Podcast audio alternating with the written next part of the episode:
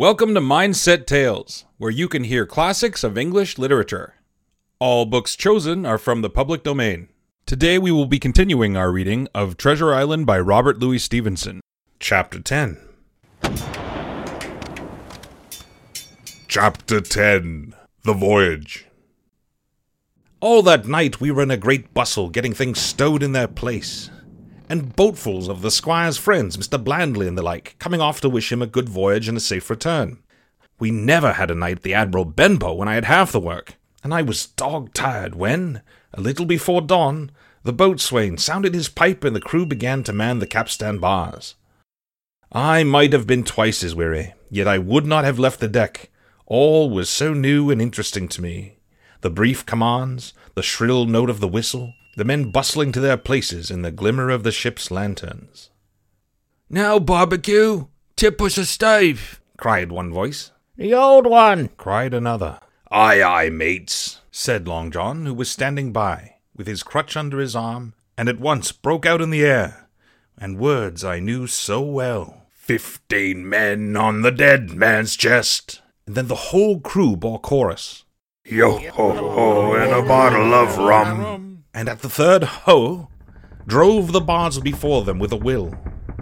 Even at that exciting moment, it carried me back to the old Admiral Benbow in a second and I seemed to hear the voice of the captain piping in the chorus. But soon the anchor was shot up, soon it was hanging, dripping at the bows. Soon the sails began to draw, and the land and shipping to flit by on either side. And before I could lie down to snatch an hour of slumber, the Hispaniola had begun her voyage to the Isle of Treasure. I am not going to relate that voyage in detail. It was fairly prosperous. The ship proved to be a good ship, the crew were capable seamen, and the captain thoroughly understood his business. But before we came the length of Treasure Island, two or three things had happened which required to be known. Mr. Arrow, first of all, turned out even worse than the captain had feared. He had no command among the men, and people did what they pleased with him. But that was by no means the worst of it, for after a day or two at sea, he began to appear on deck with hazy eye, red cheeks, stuttering tongue, and other marks of drunkenness. Time after time he was ordered below in disgrace. Sometimes he fell and cut himself, Sometimes he lay all day long in his little bunk at one side of the companion. Sometimes, for a day or two, he would be almost sober and attend to his work at least passably. In the meantime, we could never make out where he got the drink. That was the ship's mystery. Watch him as we pleased, we could do nothing to solve it. And when we asked him to his face, he would only laugh, if he were drunk, and if he was sober, deny solemnly that he had ever tasted anything but water.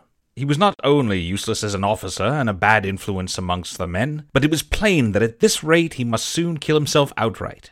So nobody was much surprised, nor very sorry, when one dark night, with a head sea, he disappeared entirely and was seen no more. Overboard, said the captain. Well, gentlemen, that saves the trouble of putting him in irons.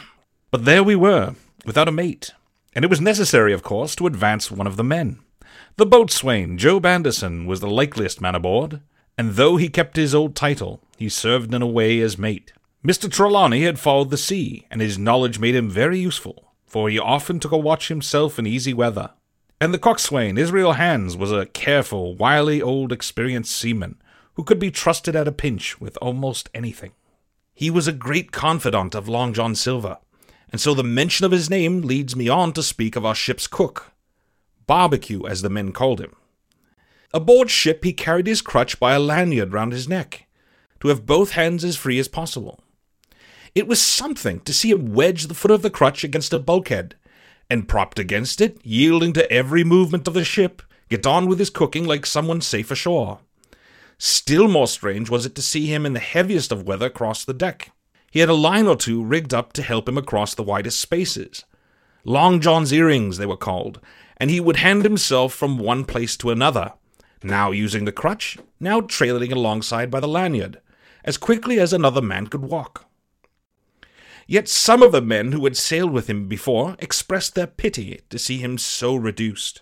He's no common man, Barbecue, said the coxswain to me. He had good schooling in his young days, and can speak like a book when so minded, and brave, A lion's nothing alongside of Long John. I seen him grapple four and knock their heads together, him unarmed.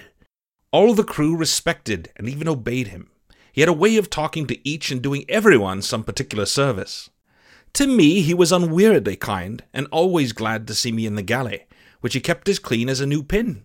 The dishes hanging up burnished, and his parrot in a cage in one corner. Come away, Hawkins, he would say. Come and have a yarn with John.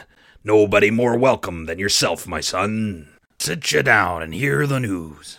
Here's Captain Flint. I calls my parrot Captain Flint, after the famous buccaneer. Uh, here's Captain Flint predicting success to our voyage. Wasn't you, Captain? And the parrot would say with great rapidity, ah, Pieces of eight, pieces of eight, pieces of eight. Until you wondered that it was not out of breath, or until John threw his handkerchief over the cage. Now that bird, he would say, is maybe two hundred years old, Hawkins. They live forever mostly, and if anyone's seen more wickedness, it must be the devil himself. She sailed with England, the great Captain England, the pirate, She's been at Madagascar and Malabar and Suriname and Providence and Portobello. She was at the fishing up of the wrecked plate ships.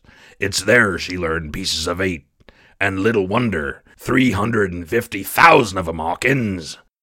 She was at the boarding of the Viceroy of the Indies at Agoa, she was. And to look at her, you would think she was a babby. But you smell powder, didn't you, Captain? Ah, stand by to go about. Ah. The parrot would scream. Ah, she's a handsome craft, she is. The cook would say, and give us sugar from his pocket. And then the bird would peck at the bars and swear straight on, passing belief for wickedness. There, John would add. You can't touch pitch and not be mucked, lad. Here's this poor old innocent bird of mine, swearing blue fire, and none the wiser, you may lay to that. She would swear the same in a matter of speaking before Chaplain. And John would touch his forelock with a solemn way he had that made me think he was the best of men. In the meantime, the squire and Captain Smollett were still on pretty distant terms with one another. The squire made no bones about the matter. He despised the captain. The captain, on his part, never spoke but when he was spoken to, and then sharp and short and dry, and not a word wasted.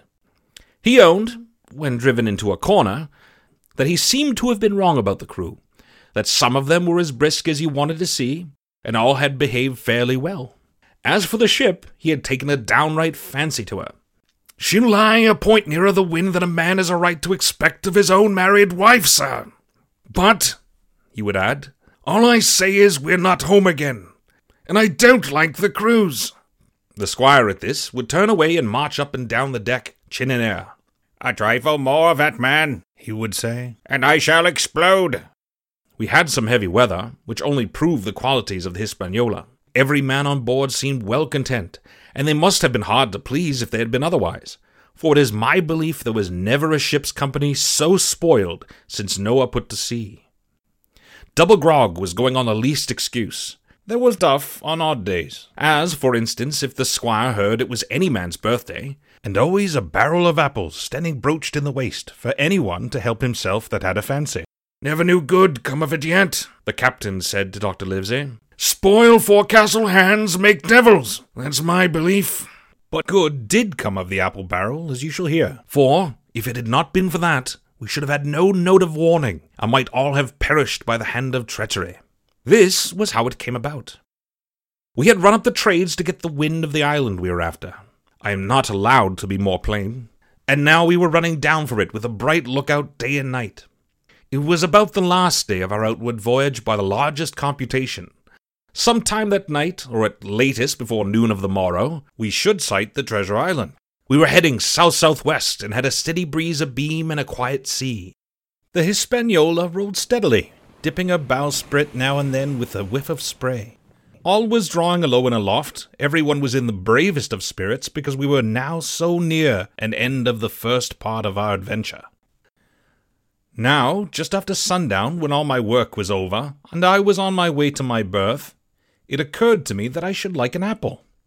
I ran on deck. The watch was all forward, looking out for the island. The man at the helm was watching the luff of the sail and whistling away gently to himself. And that was the only sound excepting the swish of the sea against the bows and around the sides of the ship. In I got bodily into the apple barrel, and found there was scarce an apple left. But sitting down there in the dark, what with the sound of the waters and the rocking movement of the ship, I had either fallen asleep or was on the point of doing so, when a heavy man sat down with rather a clash close by. The barrel shook as he leaned his shoulders against it, and I was just about to jump up when the man began to speak. It was Silver's voice, and before I had heard a dozen words, I would not have shown myself for all the world, but lay there, trembling and listening, in the extreme of fear and curiosity. For from these dozen words I understood that the lives of all the honest men aboard depended upon me alone. So ends chapter 10. We will continue with chapter 11 next time. Many of the sounds used on the show come to us courtesy of Syrinscape. Thanks as always to Syrinscape for the amazing atmosphere and music. Make sure you check it out at www.syrinscape.com. You've just got to be using it at the gaming table or on your podcast. You can find our website at www.mindsetsagas.com. Thank you, and I hope you'll join us again on Mindset Tales.